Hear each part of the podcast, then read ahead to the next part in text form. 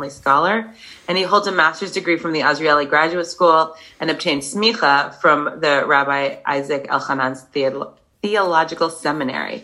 so that is quite the resume, quite the uh, success. We're so glad to have you with us in our community, in our school, and with CCE. So, Rabbi, we'll hand it over to you to take it away. Cool. Thank you so, so much, Judith. Um, thanks for everything that you do for our community. And I want to uh, thank everybody. I was really excited about doing this, um, uh, just having an opportunity to learn with people. But I want to be really explicit about uh, the goals. So you may have seen the poster uh, for this particular uh, class. I want to be explicit about what the goals for the next, uh, the next two sessions, this session and the following two is. I believe as somebody that teaches, uh, has taught both adults and uh, teenagers and middle schoolers, um, that there exists a tremendous gap. Uh, for example, uh, when, well, not me because I'm not good at math, but if, if you could do basic arithmetic, um, which I sometimes struggle with. So your child comes home with their math homework, and you more or less are able to assist your child in, in their in their homework. You could understand, and you understand what's going on in the classroom. Um, however, on the Judaic side, whether you're somebody who had the benefit of a day school education, or maybe even if you didn't have and you came later in life to uh, to Jewish practice and learning, when your child comes home with their Chumash homework, um, or when they come home with their Talmud homework in a grade that's a little bit older, um, or anything really having to do with Judaic studies. So there's often a gap, uh, not a lack of understanding of what it is that goes on in, the classroom and uh, and what exactly the connection between home and school is. Uh, one of my goals in this, and although these uh, classes are open for everybody in the community, really, uh, whether you have a child in day school or not. Um, one of my goals is to create stronger links between home and school, community and school, when it comes to uh, matters of, uh, of Judaic education. And that's why I thought uh, that it would be so fun to talk about really a topic that I believe appeals to seasoned uh, experts and, um, and scholars alike and beginners. And that is the notion of our oral tradition. What does it mean? What are the mechanics of it? What's the history of it? Uh, how does it impact us? And what is its relevance? The oral tradition that I'm going to be talking about, that we're going to be learning about, is uh, really what we understand to be the Talmud, uh, both the Jerusalem and the Babylonian Talmud, as well as uh, as well as the Mishnah and the rabbinic uh, midrashim, both halachic and agadic. And of course, I'm already tossing out many terms that I hope to be able to explicate over the course of these classes. Um, but that brings me to a second goal. And I say this to my students all the time when I begin uh, learning Gemara with them. And uh, what I say to them is that I remember distinctly. I think maybe uh, my superpower as a teacher is the following thing. My superpower as a teacher uh, I think the first thing is that I know that I need to get better. So you always need to walk, work on it. That's one thing. That's the superpower for everybody. As uh, one of my Rebbe's, Brene Brown, talks about being a constant learner. Um, but the, the second superpower I have is that I was a terrible student. Uh, when I sat in Gemara class in elementary school, and I had great teachers, I had really, really good teachers. My parents um, sacrificed for me to have a, an unbelievable education. But I sat in class and I thought that I was reasonably intelligent. I guess I could I could get by, but Gemara in particular was bewildering. Uh, I spent the entire time in Gemara class from sixth grade on um, completely lost. And this wasn't for lack of trying on my grandfather's Zichron and who were both educators themselves. They would always try and sit down with me. I could not be interested in it. I could not understand it. I had no entry. And I believe that part of that is because that there was something missing in the way that we teach Gemara often and in the way that I was maybe taught Gemara is that we come with so many assumptions. We come with so many uh, baseline facts that we think students or adults often have when it comes to understanding and to learning Talmud, which Professor Daniel Boyarin calls the portable homeland of the Jewish people. Uh, when for thousands of years we didn't have uh, our own physical homeland, we carried the Talmud and we carried rabbinic literature with us, and it animated us as a people, and it kept us alive. It was life's blood up until uh, really leading into modernity, and we've seen a resurgence in Talmud study and Mishnah study in our days. You know, just last year, or maybe it was before the pandemic. Time really doesn't uh, mean that much anymore. It's become a big cholent. Um, but uh, but thousands, tens of thousands of uh, our co-religionists packed into stadiums to celebrate the completion of the Talmud. So I thought, what if we went back to the very beginning and we challenged all of those basic assumptions that people have when they open up a Gemara or a Mishnah or any kind of rabbinic literature? That we went back to the very beginnings and tried to understand the foundations of this and I'm happy to say that this is part of our new curriculum at Bicultural. It's part of how we teach uh, introduction to Mishnah. It's what we're doing now with our fifth graders and sixth graders. And it's what we're going to continue to because I believe, and uh, I believe research shows as well, that when you do put out those building blocks, those foundations, and don't make assumptions about what is known, then you could start to very clearly build an edifice of learning uh, that is both strong and uh, creates interest and hopefully lifelong learners. So, without further ado, I'm going to share. I prepared some slides for us, um, and uh, I hope if you could just, uh, this people that have their screens on, I really appreciate you. If you could just give me a thumbs up, um, fantastic. Okay, so I'm going to go ahead. I just see some more people are joining us. Here we go. All right, so we call this Begin Again, and this is session number one of Begin Again. And uh, the reason I said Begin Again is because I intend this kind of class for, again, the people who have done this before and have gone through the system, and people who might be learning these things for the first time. And as uh, my rabbis like to say, we are going to make this Shaveh L'chol Nefesh, something that hopefully is, uh, is speaking to everybody wherever they're at. So this is our introduction to Torah Sheba'al Peh, the oral tradition. It is Kislev 5782, the fourth night of Hanukkah. A happy Hanukkah to all of you. So the first question I want to talk about is maybe perhaps the most fraught question. Uh, before we talk about what the oral tradition is, we have to ask why. Uh, that's another thing that I got from uh, from uh, Brene Brown. you guys could t- spend a lot of time listening to her in the car. Um, that before you teach what, you need to teach why, and the why over here, I think, is uh, an important question. Why should I care about the oral tradition? Why should I? I have a. There's the Torah Okay, I, I, I could at least wrap my head around a, a, a, Sinai revelation that happened a long time ago, and the Torah is, you know, this sacred text for, you know, three of the world's religions and the vast majority of the world's population. You know, Bible, we could wrap our heads around rationally and, and try and understand. But the oral tradition, um, something that came from Sinai that's not written down and that contains myriad laws uh, that seek to regulate almost every aspect of, of life from how I tie my shoes to how I raise my family to how I educate or carry out my business or what I eat um, and uh, where I can walk and go. All these things in the in the oral tradition, all of those laws that define rabbinic Judaism that we uh, that we are all members of. So that oral tradition, do I need to believe in that? Where does that come from? What kind of an idea is an oral tradition? So I want to um, first say something. I believe it was St. Augustine. Uh, you didn't come to a uh, Torah Sheba'al Peh class to hear about uh, the early church fathers, but St. Augustine said something, I believe in his meditations, he wrote something very, uh, uh, very interesting. He said that understanding leads to belief.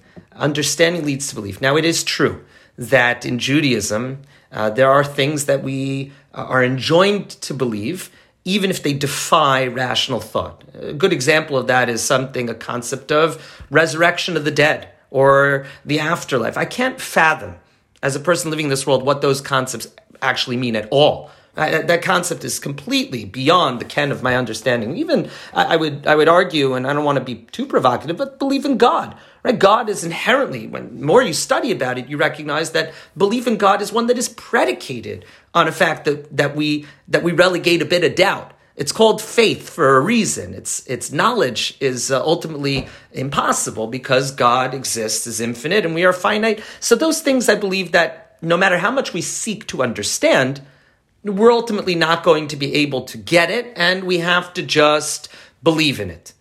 But there are concepts, there are foundations of our faith that are to be believed and understanding, like Augustine said, understanding leads to that belief. I cannot believe in something that which I do not understand. And not just putting myself in the mind of a sixth grader in my classroom or an adult that you know comes into a, to a lecture in shul or a daf yomi class, and they open up a Gemara and they tell them, okay, now we're learning uh, Amr of Yochanan or the Amr of Yehuda. Is the Mishnah or the Gemara says. Think about how much is assumed before that person says, "Is this relevant to me? Is this something that is important to me? Why am I, why am I, wait, why am I spending time trying to understand this?" And I think that the more that you figure out and understand what the oral tradition is, uh, then it leads to belief in the oral tradition, or it leads to, at the very least, recognition of its value and importance. Um, so I want to quote over here from one of the most foundational texts that is germane to this discussion, and this comes from Maimonides. This comes from the Rambam, uh, the Great Eagle, as he's called. The Rambam, I'm just going to add uh, another person into the room. The Rambam writes in his commentary to the Mishnah. Does anybody know? You could type into the comments. Does anybody know how old Maimonides was when he wrote his commentary to the Mishnah? Pretty, uh, uh, pretty, um, at least for me, like a, a, rather confound. He was 18 years old when he wrote it. Uh, his commentary to the Mishnah was actually written in Arabic, um, which was uh, Maimonides' primary language. And the commentary to the Mishnah the Rambam writes in his Hakdama to the Perish Mishnah, the introduction to his commentary on the Mishnah, he uh, elucidates a concept um, that became canon in Judaism. That is the concept of the 13 articles of faith. 13 things that uh, every believer uh, of our faith should believe. Belief in God and belief in the afterlife, belief in a, a Sinaitic revelation. All of these things are part of the foundation belief. 13 of them, to be sure. And the eighth one is that the Torah that we have is the Torah that was given to Moses at Sinai, and that every Torah in the world is like them. There's corollaries, and Maimonides explains that that devolves into other things also in his commentary on the Mishnah. I'm going to read here. Similarly, its interpretation, referring to the Torah, the Torah's interpretation, as it has been handed down, is also from the mouth of the Almighty, meaning the explanations of the things in writing, they too come from God. That which we observe today, such as the form of the sukkah, the lulav, the shofar, the tzitzit, and the tefillin, and other such forms, are the actual forms which God told to Moses and which He told to us.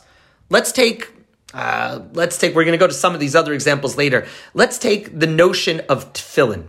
When you look in the Torah, just the written Torah. It doesn't tell you about these black boxes, doesn't tell you what the color is, doesn't tell you what the shape is, doesn't tell you what you're supposed to put in them, it doesn't tell you where you're supposed to put them. It doesn't really give me any details. In fact, when the Torah describes tefillin, it uses even a strange word, the word totafot, which the Talmud tells us actually is a foreign word. It comes from an African language, the Talmud tells us, believe it or not. So, the Torah uses these cryptic words to describe something that is so foundational to many people's daily practice.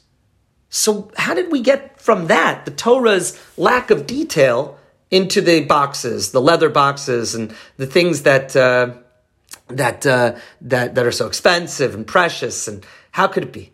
So, tefillin, we say, is a halacha lemoshe Sinai. It's not written in the Torah, but the shape, the form, and all these details were something that Moshe said over orally to the Jewish people during the revelation at Sinai, and so many other things as well. But that's a really good example, and all of these examples that Maimonides uses are very specific for that purpose. I mean, Maimonides you don't get to be a Maimonides without weighing every single word. Um, the Rambam weighed every word that is written um, with a with a, a world historic genius. The Rambam continues. He says that he is the transmitter of the message, faithful in its transmission. We understand that Moses is the one who transmitted these Perushim, these explanations and these uh, elaborations on the written Torah and that the transmission was faithful. Moses didn't add anything, God forbid, of his own. It wasn't like Moses said at Sinai, for example. Let me just uh, stop the share for a second so I could see the people with the screens on. Right? Moses didn't say at Sinai, hmm, you know, I really hate chocolate ice cream. Let's add into the Torah. When I tell people about the laws of kashrut in the Torah, I'm going to tell them no chocolate ice cream is allowed either. You're not allowed to have chocolate ice cream. Moses didn't do anything like that because the only thing that Moses was allowed or enjoined to transmit whether in writing or orally, was that which God commanded him to do. That is a tenet of our faith. That is the foundation of our faith. So indeed, when it comes to believing in an oral tradition that came along with the written tradition, which is tangible, that we could hold in our hands, so part of the foundation of belief is that the Torah came with Perushim Hanitanim Misinai. As Maimonides terms in his commentary, explanations that were also given at Mount Sinai. Let's go back to our slides. So, to the next slide.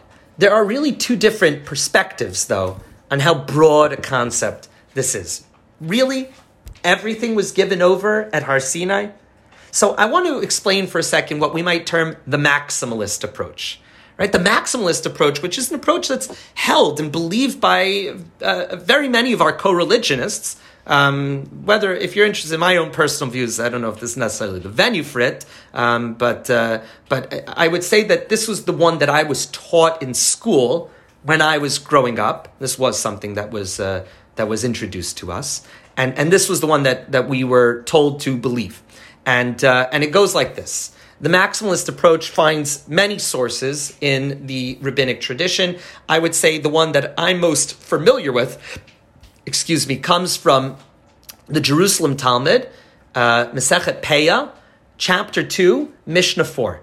And if the term Jerusalem Talmud uh, confounds you, don't worry, because we're going to talk about that next week. Uh, we're going to talk about the divergence of the Jerusalem, the Babylonian Talmuds, how it got to be that we have not one, but two Talmuds. I thought one is enough, really. I mean, uh, takes up two of the shelves here in my office. But uh, the, and then we're also going to talk about the stuff that didn't even make it into the Talmud. What about Tosefta? What about Braitas? What about Midrashei Alachan Agada? All of these terms, if it's something even now, if I say something that requires more explanation, all you have to do uh, is just type it into the chat. I'll see it and I'll try and address it a hopefully seamless manner. But uh, back to back to this Mishnah in the Jerusalem Talmud and Peah. Listen to this. I'm going to say it in Hebrew. You have here the English right underneath, um, but just for the for the music of it. Um, parenthetically, um, oh my gosh, I'm forgetting her name right now. Ruth Calderon. Uh, I hope people here have seen. And Beli Neder, I'm going to share resources of all the. I go on a lot of tangents when I teach. I apologize in advance. Uh, if you haven't seen, Ruth Calderon was a member of the Kadima party in Israel. Let me stop the share for a second.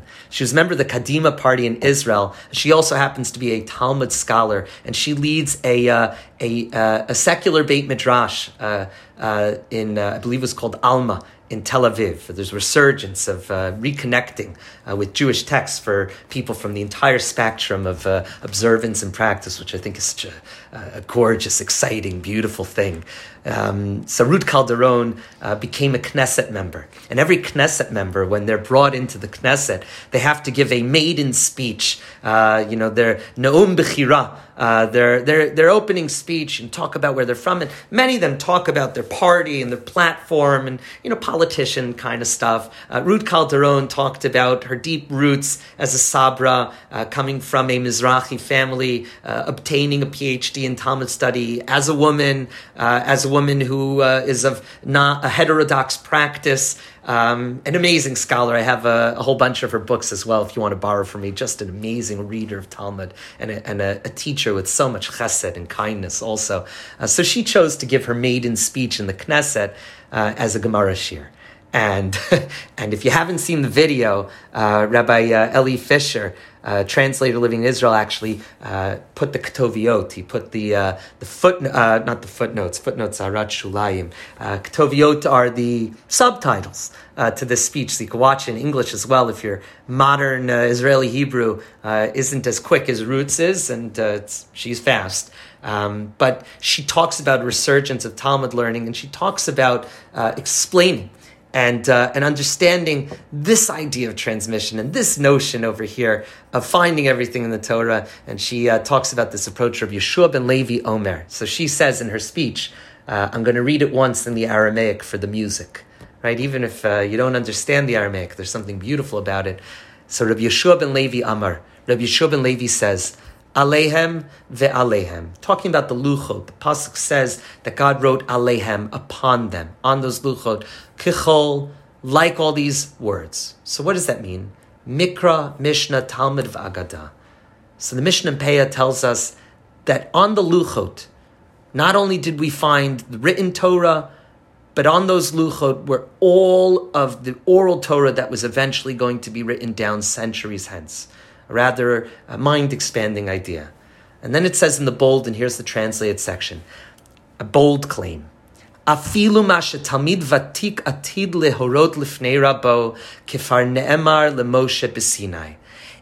Even that which a seasoned student explains before their master was already said to Moshe Mount Sinai, meaning any question that you say tonight, or any Torah, or any new idea that I would come and say this evening, that too was given over at Har Sinai. At the theophany at Har Sinai, this, this was given over as well. And this is that maximalist approach. This is that, that everything. Ah, thank you. I just saw that Judith. Ah, CCE. Go CCE. Yes, Judith. Uh, if you want to see Ruth Calderon's speech, Judith, just shake your head. You've seen it before. Uh, it's, isn't it good? Oh, it's the, it's the best. She's the best. Ah, ah, thanks, Judith. So this maximalist approach basically says nothing that we say in Torah hasn't been said already.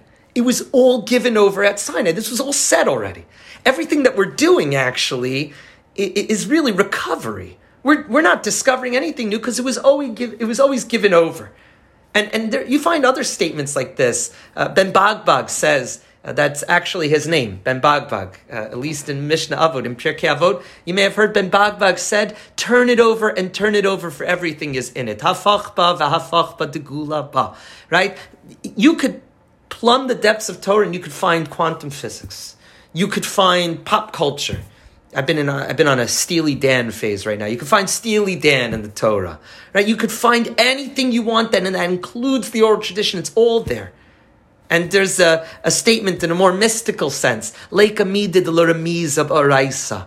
The, the Bavli in Yoma tells us on Daf uh, Lamed Chesam Beis 38b that there is nothing that is not alluded to in Torah. Now, these are maximalist approaches. Surely it must be that there is uh, maybe a different kind of approach because in the Torah itself, we don't really find, we don't really find any sort of notion of these perushim. In fact, the Torah gives very scant detail to that which is not written in it. So, so that's a that's a, a big leap to be making, and that's why there's also a more minimalist approach and the, the minimalist approach. I see already questions coming in uh, in, in, the chat. Oh no, um, I can't get sidetracked. Uh, I, I, if you're saying it publicly, I, I, hope I could say your name, John. it's a, such a good question. It's also in the next year, but I'm going to touch upon your question at the end. But let's let's just take a look at this notion because we've seen the maximalist approach. What about a minimalist approach? Do I really have to believe that all this stuff was given over at Har Sinai? Do you have to really believe that everything, even what we say this evening, was given to Moshe at Har Sinai? Would that mean that Moshe has got to be up there for a lot more than 40 days also? So a minimalist approach basically says the following. And this comes from the, uh, the old edition of the Encyclopedia Judaica, two old time scholars, Wilhelm Bacher and, ooh, sorry, um, I don't want to show all my cards just yet, and Jacob Zallel, Jacob Zallel Lauterbach, they write the following thing in the entry on Talmudic hermeneutics. So they write, since the halacha, however, is regarded simply as an exposition and explanation of the Torah, Talmud hermeneutics includes also the rules by and which the requirements of the oral law are derived from and established by the written law. And that's a mouthful. What does that mean? So I'm going to stop the share so I could see you guys again. Um, what does that mean? It means the following. In the daily prayers, uh, there is something called the Yud Gimel Midot Shahatorah Nidreshet Bahem. Rabbi Yishmael's 13 principles through which the Torah is interpreted. And they're very hard to understand, but it became part of the daily prayers, it's part of the liturgy. And the notion, this minimalist approach basically says that Moshe didn't really hear everything that we're that any Talmud that that's going to come in any sefer throughout all the generations. It can't be, and it's not. Well, it could be, but it's just not that which was revealed at Sinai. So, what was Moshe given? He was given a text. He was given a Torah, and in the Torah, with it, he was given a decoder ring lahavdil. And the decoder ring is 13 principles by which you look at the Torah text and through application of these rules, of these hermeneutical principles, I'm able to get everything that we call halacha. I'm able to get everything that we call the Torah Sheba'al Peh from that. And by the way, the 13 principles of Rabbi Yishmael are not the only ones. There's other collections of principles as well, and there's different opinions as to which principles were actually given over. But this is a, a, vastly more rationalistic approach. I call it the minimalist approach, but it's one that's easier to wrap your head around rather than a more a, a, a more a more mystical, uh, difficult approach of everything being given over somehow at the same time that the Torah was revealed, we have here an approach that, that speaks to rationality. I'm given a text and I'm given principles through which I can look beyond that text. The Torah says X, Y, and Z, and by applying uh, an a fortiori principle, what we call a kal v'chomer, I could, uh, if if A, then B, so then I can I can get or I can work my way to everything that it is that we call the Torah Peh.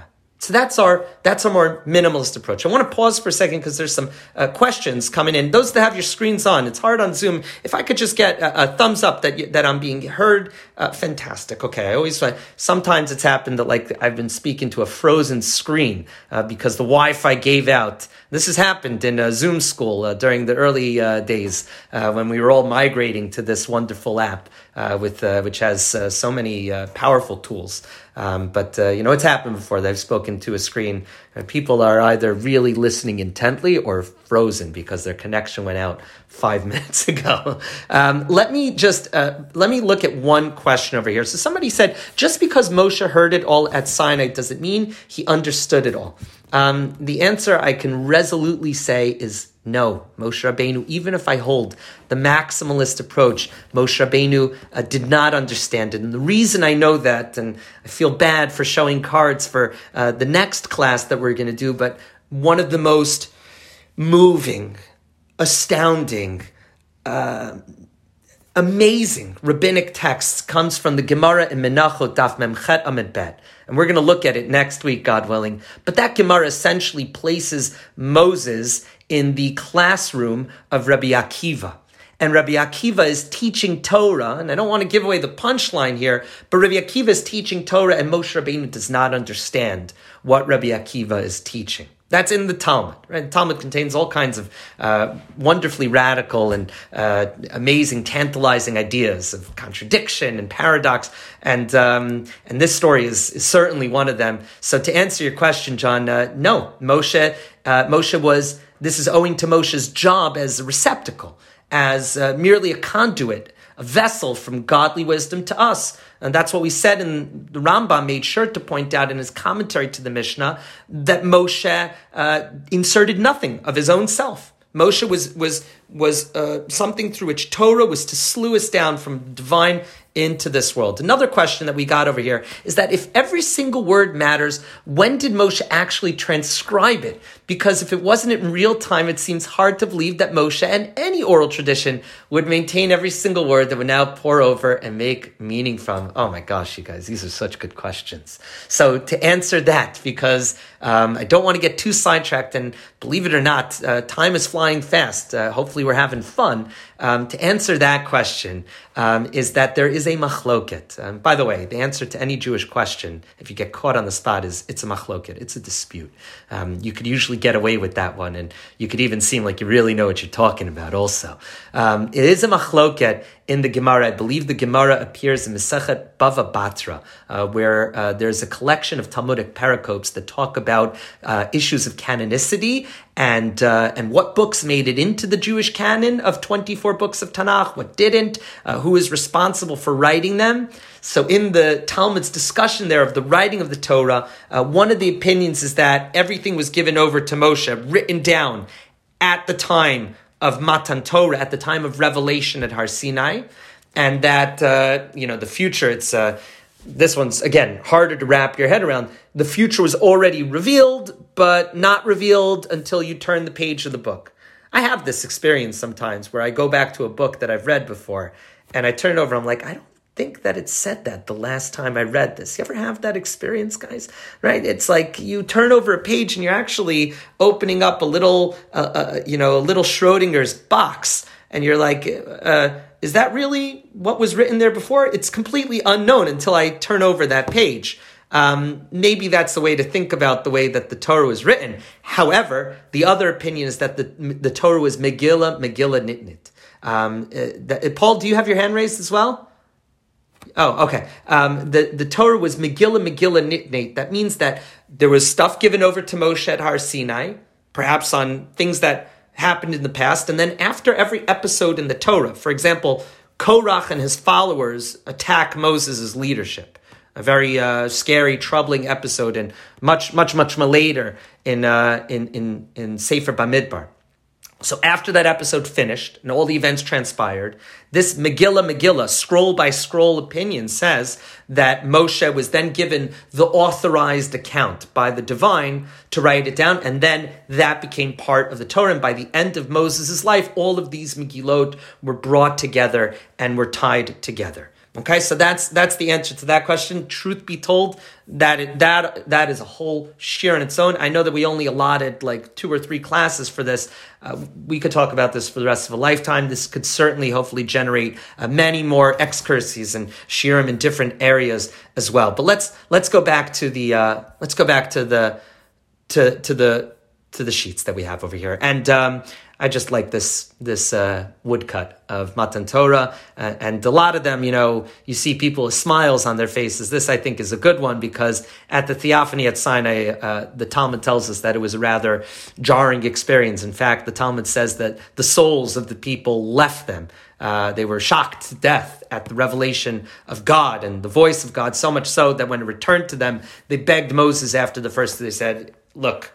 You got to say this. We can't hear another word from God. It's too much from us. Uh, can't handle it. So you see here, people here, they, they don't seem to be uh, too happy. They seem to be in the throes of some sort of uh, overwhelming experience. Uh, so I think that this is a pretty solid representation. So that brings me to uh, our second question of the evening, which is so, okay, God gives us a Torah. The Torah seems to be sufficient for many world religions, uh, even though they have their own oral traditions as well. Um, but what is the necessity of the oral tradition? Besides understanding its foundational uh, notion as a belief, uh, as, a, as a primary uh, aspect of, of, of Judaism, why is it necessary in the first place? And what you're looking at over here is a rather beautiful Sefer Torah scroll. Uh, you know why this is a really special one? Even though I got this image off of uh, Google, um, this is a very clean cloth. As you could see, the Torah is actually stitched together, much like that medrash that we saw before.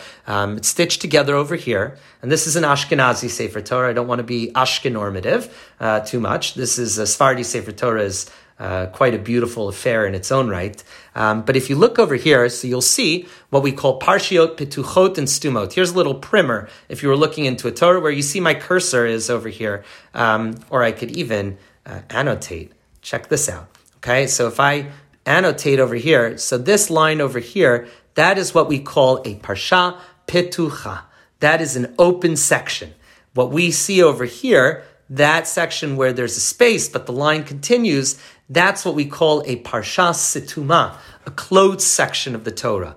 That is, by and large, the only, the only help that we have in a Torah scroll to know what's heads or tails. If you look here, there are no, there's no punctuation. There's no cantillation marks, much to the chagrin of many a, a bar and bat mitzvah girl right? There is no cantillation marks. There is no vowelization at all. I got to know that this word, for example, over here, this word is vinis kehem, or is it vinis chehem? Who knows? It doesn't have any vowelization. It doesn't have any details. In fact, it doesn't really even tell me where the chapters are. Believe it or not, the chapters are a much, much later uh, invention, actually, that comes from Jewish Christian disputes, uh, not really ours. Uh, the notion of chapters, the most traditional notion of where things begin and end is these ptuchot stumot. That's the only thing uh, that, that we have from, from long-standing uh, tradition. And I see that, uh, so I see that I'm, I'm nearly going to be running out of time. So let's just go and check out the next slide because I want to talk about the necessity of this oral tradition. So I want to give three examples of why we need an oral tradition. And uh, even if um, uh, even if we don't finish, uh, I, my goal, I always tell teachers, uh, this is a line I got from my mentors, the goal is not to cover material, but rather to uncover material. So I, I would, I hope it's, uh, even if we don't finish, that, that too is okay. Three examples of the necessity of an oral tradition. So let's take a look, for example, at kosher slaughter. Um, as anybody who has uh, has uh, bought expensive kosher meat knows, um, kosher slaughter is a very big deal and uh, it involves a lot of laws, a lot of experts, and, uh, and, and a lot of knowledge in order to be able to do it properly. And we have a verse in the Torah, and you have the English here, you can follow along as well. This is the verse in the Torah that tells us how to slaughter our meat. You ready? Asher yivchar Hashem lokecha lasum shemosham, v'zavachta mi bekarecha. You should slaughter from your cattle, umitzonecha, and your sheep, shenata Hashem lecha, God has given you these awesome things. Kasher tziviticha, as I have commanded you, v'achalta b'sharecha b'chol avat nafshecha, and you could eat to your heart's content. That's the Torah's commandment of slaughter. There's a problem here, though. The problem is that it doesn't really tell me how I'm supposed to do it. It doesn't really tell me anything. In fact, the laws of kosher slaughter are so complex that you need to get a special kind of smicha in order to be able to do it. I am an ordained rabbi, believe it or not, and I have no idea how to slaughter an animal.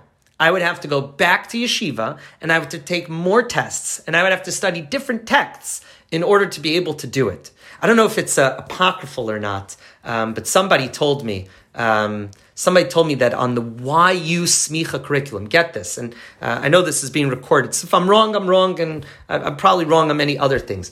On the YU Smicha curriculum, uh, back in the day, they used to teach Shechita. They used to teach the laws of kosher slaughter as part of the curriculum for every smicha student, for every rabbi that was going to go out into the field. They needed to learn the laws of kosher slaughter.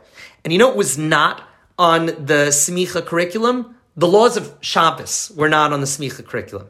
And somebody explained that this actually has a historical reason.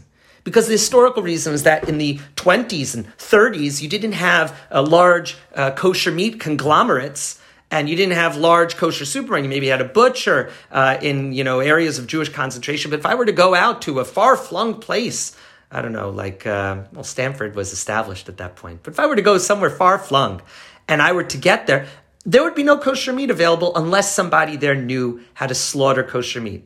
So if the rabbi was coming out there, they better know how to slaughter kosher meat. And at the same time, it was also a time in American Jewish history where any sort of Shabbat observance of any form whatsoever was virtually impossible. You would lose your job every week. So maybe it was perhaps not part of the curriculum because this wasn't something that was necessarily uh, the the main focus of rabbinic teaching at the time because the social reality was as such that it simply was not something that was in the cards if somebody wanted to do a minimal observance. So that's an interesting notion about shchita uh, in general, but as you could see, the Torah doesn't really tell me the details. So how do I know how I'm supposed to slaughter a kosher animal? So the answer to that is, is that this is halach Moshe Sinai. Moshe actually told this pasuk to the people and then demonstrated. And that makes a lot of sense because shchita, slaughter, is a very and trigger warning. I mean, I know we're talking about uh, things that might not be pleasant to everybody, um, but slaughter is something that is very hands on. Can't just write about it.